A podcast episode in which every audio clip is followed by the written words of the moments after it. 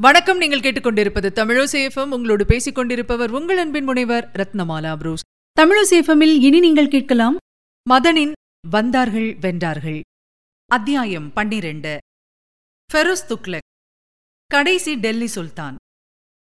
யார் மீதாவது துளி சந்தேகமோ ஆத்திரமோ வந்தால் உடனடியாக அவருடைய தலையை சீவச் சொல்லி ஆணையிடுவதை வழக்கமாக கொண்டிருந்த முகமது பின் துக்லக் கடைசி வரை ஒருவர் மீது மட்டும் மிகுந்த நம்பிக்கையும் பாசமும் வைத்திருந்தார். அவர்தான் ஃபெரோஸ் துக்லக் முகமது பின் துக்லக்கின் ஒன்றுவிட்ட சகோதரர் சொந்த சித்தப்பா மகன். அதற்கேற்ப ஃபெரோஸ் துக்லக்கும் சற்றும் பதவி மீது ஆசைப்படாமல் எந்த நிர்பந்தத்திலும் கட்சி மாறாமல் என் பணி அண்ணன் முகமது பின் துக்லக்குக்கு பணி செய்து கிடப்பதே என்று விசுவாசமாக பணியாற்றி வந்தார். முகமது பின் துக்லக் நன்றி மறக்கவில்லை. இறப்பதற்கு முன் ஃபெரோஸ் துக்லக்கை சைகையால் அருகில் அழைத்தார். அவர் கரத்தை அன்புடன் பிடித்தவாறு படுக்கையை சுற்றி நின்ற அமைச்சர்களிடம் எனக்கு பிறகு ஃபெரோஸ் தான் ஆட்சிக்கு வர வேண்டும் என்று சொல்லிவிட்டு கண்களை மூடினார். ஃபெரோஸ் துக்லக் நாற்பத்தைந்து வயதை கடந்த நிலையில் திடீரென்று அவருக்கு ராஜயோகம் வந்து சேர்ந்தது. திகைத்துப் போனார் ஃபெரோஸ். அவருக்கு மன்னராவதில் உண்மையிலேயே விருப்பமில்லை. என் மீது வைத்த அன்பின் காரணமாக மன்னர் எதையோ சொல்லிவிட்டார் என்று கலற்றிக்கொள்ள பார்த்த அவரை பிரபுக்கள் வற்புறுத்தி வாரிசாக பொறுப்பேற்க வைத்தார்கள். இதெல்லாம் நிகழ்ந்தது டெல்லிக்கு மிக தொலைவில் சிந்து மாகாணத்தில் யுத்தக்களத்தில். முகமது பின் துக்லக் இறந்த செய்தியும் ஃபெரோஸ் வாரிசாக தேர்ந்தெடுக்கப்பட்ட செய்தியும் டெல்லிக்கு போய் சேர அங்கே திடீரென்று ஒரு குட்டி சோதனை கிளம்பியது. மறைந்த முகமது பின் துக்லக்கின் உறவினரான குவாஜா ஜஹான் என்பவர் தன் தொன்னூறாவது வயதில் சும்மா இருக்காமல் ஒரு ஆறு வயது பையனை முகமது பின் துக்லக்கின் மகன் என்று அறிவித்து அரியணையில் அமர்த்தினார். சிந்து நதிக்கரையில் மங்கோலியர்களை சமாளித்துக் கொண்டிருந்த ஃபெரோஸ் துக்லக் உடனே டெல்லிக்கு திரும்ப முடியாத நிலை. அப்போதைக்கு எதிரிகளை சமாளித்து துரத்திவிட்டு டெல்லியை நோக்கி கிளம்பினார் ஃபெரோஸ். பாதி வழியில் தூதுவர்கள் வந்து ஃபெரோஸ் துக்லக்கை எதிர்கொண்டனர். புதிய சுல்தான் டெல்லியில் பதவியேற்று விட்டார் என்றும் ஆகவே ஃபெரோஸ் துக்லக் டெல்லிக்கு வந்து சேர்ந்த கையோடு தன் வணக்கங்களை முறைப்படி தெரிவிக்க வேண்டும் என்றும் சொல்ல சரி போகட்டும் என்று அப்போது கூட ஃபெரோஸ் பொறுப்பிலிருந்து கலந்து கொள்ள பார்த்ததாக கேள்வி. ஆலோசகர்கள் விடவில்லை. மறைந்த சுல்தானுக்கு வாரிசு எல்லாம் கிடையாது. இதெல்லாம் குவாஜா ஜஹான் என்ற கிளம் செய்த செட்டப் என்று ஃபெரோஸுக்கு எடுத்து சொன்னார்கள். வழிக்கு வந்த ஃபெரோஸ் துக்லக் ஒரு வழியாக பெரும் படையுடன் டெல்லி எல்லையில் நுழைய தலைநகரத்து மக்களும் அரண்மனையிலிருந்த பிரபுக்களும் கூடி நின்று கரவொலியுடன் ஃபெரோஸ் துக்லக்கை கோலாகலமாக வரவேற்றனர். பயந்து போன முதியவர் குவாஜா ஜஹான் என்ன ஏது என்று புரியாமல் அரியணையில் அமர்ந்திருந்த சிறுவனை கீழே இறக்கிவிட்டு குதிரையிலிருந்து குதித்து கம்பீரமாக அரண்மனைக்குள் நுழைந்த ஃபெரோஸ் காலடியில் தன் தலைப்பாகையை வைத்து மண்டியிட்டு வணங்கி மன்னிப்பு கேட்டார். தொண்ணூறு வயது கிழவருக்கு என்னதான் தண்டனையை கொடுத்து தொலைப்பது என்று நினைத்தாரோ என்னவோ பெரியவருக்கு மன்னிப்பு வழங்கினார் ஃபெரோஸ் துக்லக் உண்மையில் சில நாட்கள் சிம்மாசனத்தில் அமர்த்தி வைக்கப்பட்ட அந்த சிறுவன் அந்த புறத்தில் இருந்த ஒரு ராணிக்கும் முகமது பின் துக்லக்குக்கும் பிறந்த நியாயமான வாரிசுதான் என்று துக்லக் காலத்தில் வாழ்ந்த சில சரித்திர ஆசிரியர்கள் குறிப்பிடுகிறார்கள். இருப்பினும் திடீர் திடீரென்று குழந்தைகளையெல்லாம் பட்டத்தில் அமர்த்தும் விளையாட்டெல்லாம் இனி வேண்டாம் என்று பெரியவர்கள் முடிவெடுத்து விட்டதாக கூறப்படுகிறது. பெரியவருக்கு மன்னிப்பு வழங்கிய ஃபெரோஸ் துக்லக் அவரை ஓய்வெடுத்துக் கொள்ள சொல்லி வெளியூருக்கு சில வீரர்களின் துணையோடு அனுப்பி வைத்தார். போகிற வழியில் முதியவரை தீர்த்து கட்டினார்கள் அவர் கூட சென்றவர்கள். ஃபெரோஸ் ரகசியமாக அந்த வீரர்களிடம் கண் சிமிட்டி அனுப்பினாரா இல்லையா என்பது பற்றி தகவல் இல்லை. செப்டம்பர் பதினான்கு கிபி ஆயிரத்தி முன்னூற்று ஐம்பத்து ஒன்றில் ஜொலிக்கும் வைர வைடூரியங்கள் பதிக்கப்பட்ட மகுடம் சுல்தான் ஃபெரோஸ் துக்லக் தலையில் ஏறி அமர்ந்தது. பழைய டெல்லி சுல்தான்களின் வீரம் சாமர்த்தியம் போர்த்திறன் வஞ்சகம் ராஜதந்திரம் கொலைவெறி எதுவும் ஃபெரோஸ் துக்லக்கிடம் இல்லை.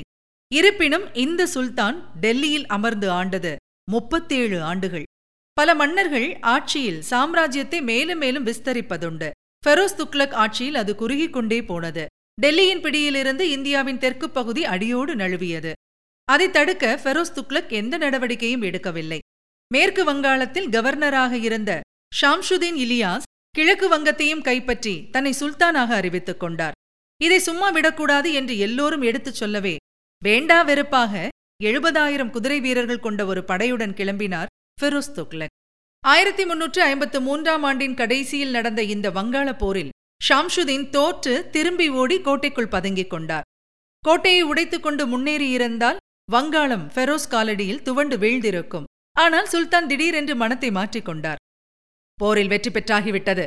டெல்லி திரும்பலாம் என்று ஆணையிட்டார். படைத்தளபதிகள் திகைத்துப் போனார்கள். பிரதம தளபதியான தார்தார்கான் இப்படி ஒரு வாய்ப்பை கோட்டை விடுவதா? என்று வெறுத்துப் போய் துணிச்சலோடு உறக்கவே கேட்டதாக தகவல். ஆனால் ஃபெரோஸ் துக்லக் டெல்லி திரும்புவதில் பிடிவாதமாக இருந்தார். ஃபெரோஸ் துக்லக்கின் ஆஸ்தான அரசியல் குறிப்பெழுத்தாளரான சிராஜ் அபீஃப் என்பவர் ஷாம்ஷுதீன் இலியாஸ் தோற்றவுடன் கோட்டைக்குள்ளிருந்து பெண்களும் குழந்தைகளும் குரலெடுத்து கதறினார்கள். அது வெளியிலிருந்த ஃபெரோஸ் துக்ளக் காதில் விழுந்து விட்டது சற்று மனக்கலக்கம் அடைந்து விட்டார் சுல்தான். கோட்டைக்குள் டெல்லி படை புகுந்து விட்டால் பிறகு வீரர்களை கட்டுப்படுத்த முடியாது. புகுந்து விளையாடி விடுவார்கள் என்பது ஃபெரோஸுக்கு தெரியும் என்று குறிப்பிடுகிறார்.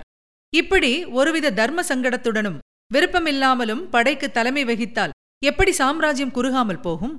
ஆறு வருடங்கள் கழித்து மறுபடியும் ஃபெரோஸ் துக்லக் வங்காளத்தை நோக்கி படையெடுக்க வேண்டி வந்தது. ஷாம்ஷுதீன் இலியாஸ் இறந்த பின் பதவிக்கு வந்திருந்த அவரது மகன் சிக்கந்தர் ஷா தந்தையை விட அடாவடித்தனத்துடன் வங்காள எல்லையை விஸ்தரிக்கப் போகிறேன் என்று படையை திரட்டிக்கொண்டு பிரச்சினைகளை ஏற்படுத்தியதுதான் காரணம். டெல்லி படையுடன் நேருக்கு நேர் எதிர்த்து வெல்ல முடியாது. ஆகவே முழு கவனத்தையும் தற்காப்பு நடவடிக்கையில் செலுத்துவோம் என்று முடிவெடுத்திருந்த சிக்கந்தர் ஷா தன் கோட்டையிலிருந்து வெளியே வரவே இல்லை. தொடர்ந்து சில மாதங்கள் முற்றுகையிட்டும் ஃபெரோஸ் துக்லக் படையால் கோட்டையை கைப்பற்றவும் முடியவில்லை. உள்ளே நுழைய விடாமல் டெல்லி வீரர்கள் மீது வங்காள வீரர்கள் தொடர்ந்து அம்புகளையும் ஈட்டிகளையும் எய்து ஆவேசமாக தடுத்தார்கள். இந்த நெருக்கடியான சூழ்நிலையில் சிக்கந்தர் ஷா புன்முறுவலுடன் எதிர்பார்த்ததைப் போல இயற்கையும் அவர் துணைக்கு வந்து சேர்ந்தது.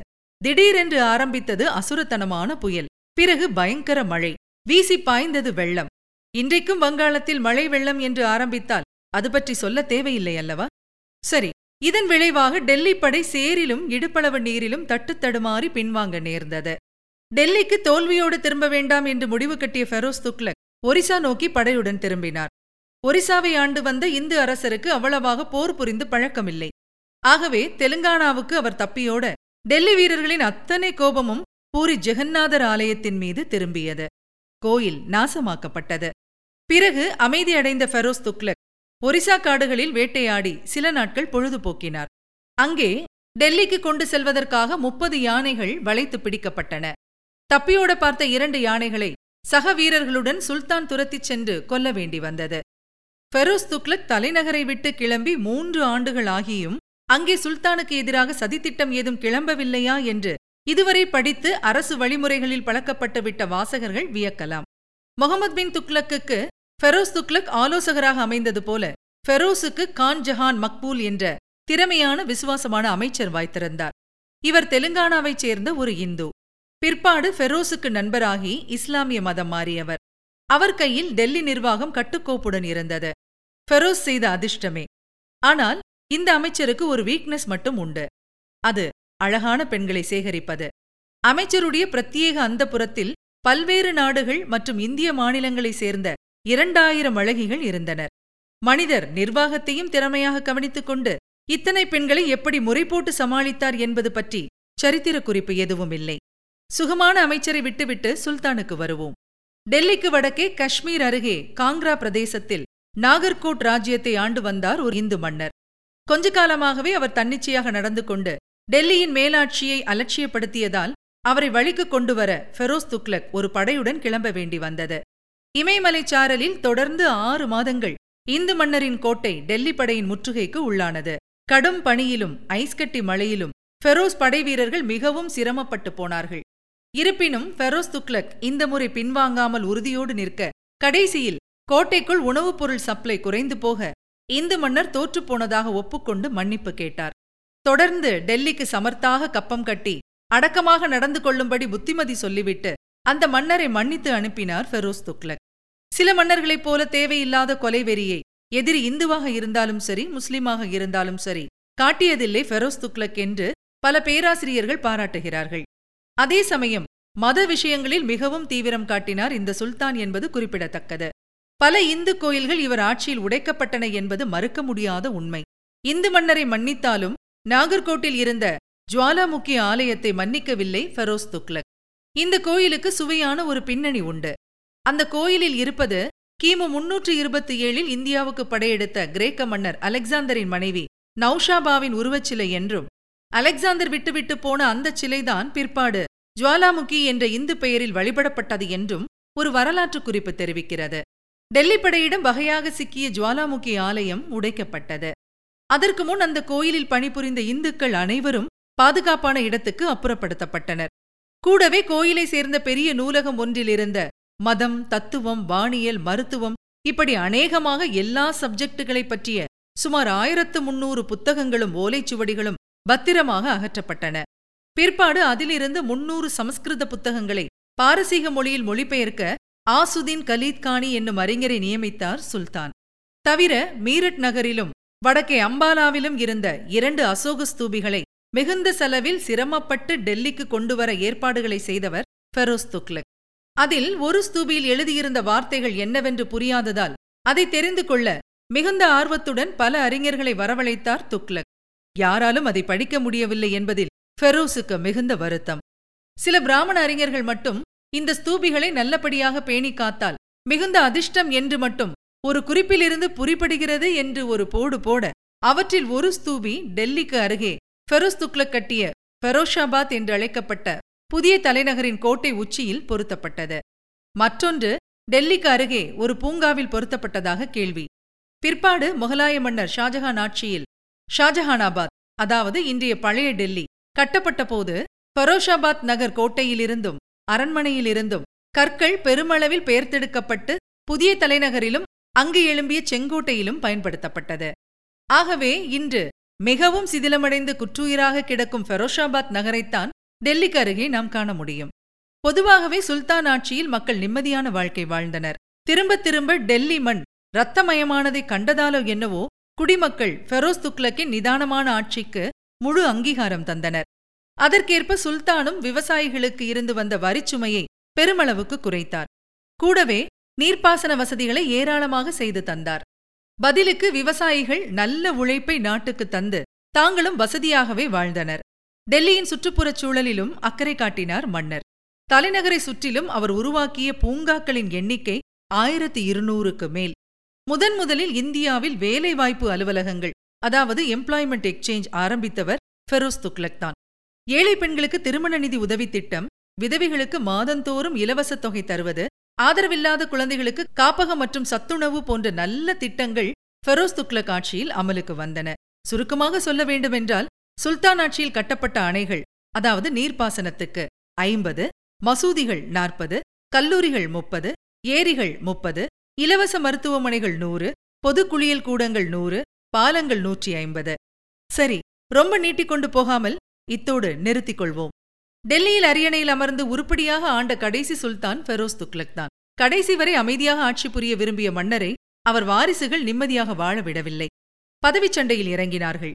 படை பிரித்துக் கொண்டு டெல்லி வீதிகளில் மோதிக்கொண்டார்கள் தொன்னூறு வயதை நெருங்கிக் கொண்டிருந்த ஃபெரோஸ் துக்லக் செய்வதறியாமல் மிகுந்த வெறுப்புடனும் கவலையுடனும் இதையெல்லாம் பார்த்தவாறு உயிரை விட்ட தேதி செப்டம்பர் இருபது கிபி ஆயிரத்தி முன்னூற்று எண்பத்தி எட்டு.